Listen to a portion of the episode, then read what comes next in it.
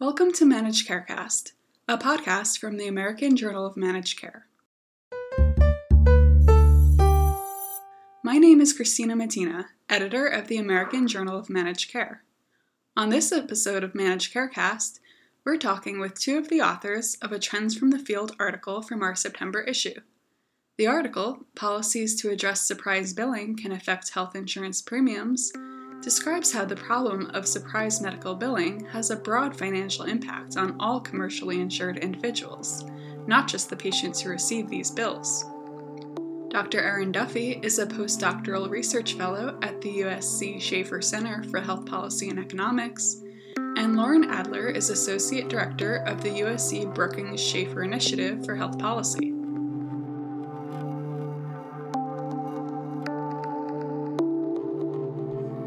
Welcome. Can you tell us about the objective of this current study and why you decided to investigate this topic? Well, most of the focus on surprise billing uh, in the media and when policymakers discuss it focuses on the individual patients that are receiving surprise medical bills and the financial burden for those individuals. But surprise medical billing also has an indirect effect on the cost of health care for all enrollees in commercial health plans. And that's because surprise bills are a symptom of a broader market failure, where for services that are hospital based, like anesthesiology, radiology, and pathology, and emergency services, patients can't shop around for providers. And that also means that those providers, they don't depend on being a part of network contracts to get a sufficient patient volume so with that they can stay out of network and they can collect reimbursements from plans and also seek additional out of pocket payments from their patients through surprise medical bills and that's a pretty good outside option for them when they go to the negotiating table with insurers.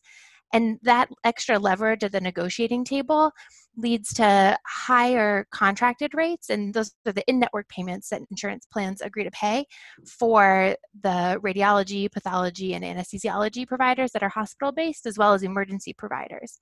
So, for example, several studies have shown that those types of providers tend to be paid in network around 200% to 350% of what Medicare would allow and other specialists that don't have the ability to surprise bill they tend to be contracting around 150% of what Medicare would allow. And so there's this extra leverage boost that the specialists who can surprise bill receive because of their this ability to, to send surprise medical bills. And so we think that addressing surprise medical billing, it sure it helps the individual patients that are getting surprise medical bills, but it also has this broader effect on what health plans pay. And that can have a substantial effect on what we all pay through our insurance premiums. So, this is something that we really wanted to look at. And we had two specific inje- objectives. The first objective was just to quantify what share of health plan spending is going to emergency medicine providers, including the physicians, the emergency medicine outpatient facilities, and ground ambulances for emergencies, as well as radiologists, pathologists, and anesthesiologists. And then, as a second step, we wanted to uh, try to estimate what the effects on premiums could be if there was a federal policy passed to address surprise medical bills. So, what were your main findings, and were there any that surprised you? Our main finding was that over 10% of what health plans are spending to pay for health care is going to these providers that can surprise bill. And that's much higher than what our research team thought at the outset of this project.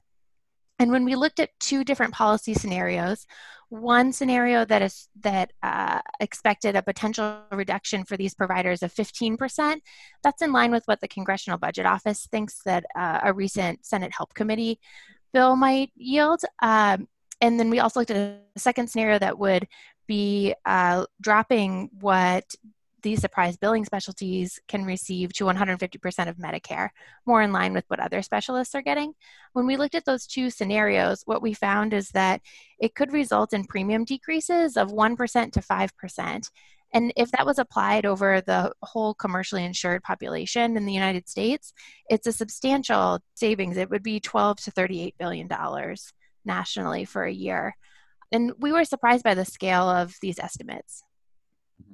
And just to, to put a finer point on that, also, it kind of goes the other way as well, right? Where um, because these special these specialties really make up a pretty sizable portion of health plan spending, right? Over 10% of health plan spending is on these services where surprise billing is providing some additional untoward leverage here. Um, because of that, that, that means that we are all paying higher premiums today than we would if this market failure didn't exist. I, I think it's hard to, but it's hard to put an exact number on that. But you know, if, this surprise billing leverage is netting these types of doctors 20% additional, uh, you know, payments that are 20% higher than they otherwise would would be, that means we're all paying premiums that are 1% higher. And I think just the inverse of the last point that my colleague Erin made is right? If these doctors were paid more like uh, other specialties today and we're getting 150% of Medicare, then premiums would be roughly 5% lower than they are today. So, uh, just sort of, you know, summing up, right, this is not just uh, awful for the people getting the surprise bills themselves, which it is awful, uh, but it is also can be pretty damaging to uh, to everyone paying premiums and the government who is subsidizing a healthy portion of those premiums. Wow. So, how can these findings inform the ongoing legislative efforts to address surprise billing? Sure. So, uh, we've had a, a, bevy of bills uh, come out over the last two years in Congress. Um, and really, uh, I think there uh, has been some momentum towards a, towards sort of a somewhat consensus approach between the Senate Health Committee, the House Energy and Commerce Committee, and the House Education and Labor Committee, and even the House Ways and Means Committee bill uh, right? These are all the committees that have jurisdiction over uh, over this issue. All have come to a somewhat similar approach where um, we're going to be prohibiting balance billing and then saying that we are going to uh, sort of require insurers to pay something like average in network rates uh, when, when, the sort of out of network services occur. Uh, I think our findings really just help put a, a strong point on the fact that uh, these policies really can affect overall health plan spending um, and not just the surprise bills themselves. Uh, I don't know that this comes as a complete shock, given the congressional congressional budget office has sort of said as much um, in, some of their scores of the when, they score these bills as well. Um, but I, I, think our work can help put a little bit more uh, publicly rigor behind some of those estimates and explain why why this is really affecting premiums. I think some of that is lost. There was a lot of confusion when Congressional Budget Office came out and said this is reducing premiums by one percent uh, I think when you think about, oh man, this is really 10% of plan spending uh, that's on these specialties, it makes it a little bit more clear why you can have pretty sizable premium effects. Okay. Which surprise billing policy proposals would have the greatest impact on bringing down healthcare costs for consumers? Um, Sure. So I think there's a there's some open debate over exactly what each proposal will do. I certainly have my own opinions, but I uh, not sure there's a hundred percent concrete answer to uh, to this question. But I do think a lot of the proposals out there in front of Congress right now are um, are pretty strong proposals that should address some of the the inflationary pressure that the current market failure is having. I think, to my perspective, if you wanted to completely eliminate the market failure, really that comes down to uh, we would actually be simply prohibiting the ability to surprise bill and not coming in and sort of telling insurers you have to pay at least X uh, back to back to these types of specialties. Uh, in my view, there really is a there's an underlying market between the hospital and the emergency physician or the anesthesiologist here, and that really that will come up with a market rate uh, my my my expectation is that that market rate is uh, notably below what we are paying today or what insurers and uh, are paying today for those services. But fundamentally, we don't have a clean answer to that. I, think, but some of our other research tries to get at what the effect of state policies have been on these prices, which I think can help give us a better answer. Because right now, actually, the evidence is pretty nascent on really what effects different regulations and laws might have on uh, on the exact sort of uh, how you might affect this plan spending. So you mentioned this a little, but can you talk about any future ideas for further research on surprise medical bills? Over the last three years or so, there's really been a flurry of state activity where different states have passed their own versions of surprise billing legislation that applies to their fully insured health plans. And uh, these policies are fairly new, and there's a, a lot of variation across states in what they look like. And I think that's an opportunity for us to learn and potentially consider models from, from the state level that the federal government could adopt.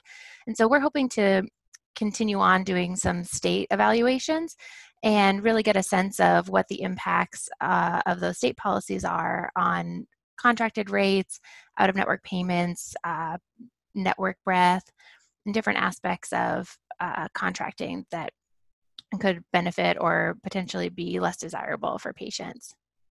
I think the one other area where us and sort of all of the other research in this area hasn't really been able to pin down an answer to is um, most of the research is using insurance claims data. So we are able to figure out how often a patient might be liable for a potential surprise balance bill. But in that sort of data, we're not able to see when the out of network provider actually sends a balance bill to the patient. Um, so we don't know exactly how often that's occurring. And that's really the uh, right, that's the surprise medical bill is when that bill actually gets sent. Um, that would really require some sort of EHR or some, any sort of provider bill, billing data. Um, that is harder data to get your hands on, but uh, I would I, I, would love if other researchers are able to figure that out because I, I, think that is an interesting question that um, that would be very good to know. Great. Well, that's the end of my questions. Was there anything else that you wanted to add? We'd really like to thank our co-authors, Vic Lee and Erin Trish, as well as our funder, Arnold Ventures, and our data provider, the Healthcare Cost Institute, and its contributors, United Health Group, Aetna, and Humana. Thank you so much for taking the time to speak with us. Great, thanks for having us. Thanks so much. For more about this issue, visit ajmc.com or see the show notes. To get in touch with us, email info at ajmc.com or follow us on Twitter at AJMC underscore journal. And if you like the podcast, don't forget to subscribe and rate us.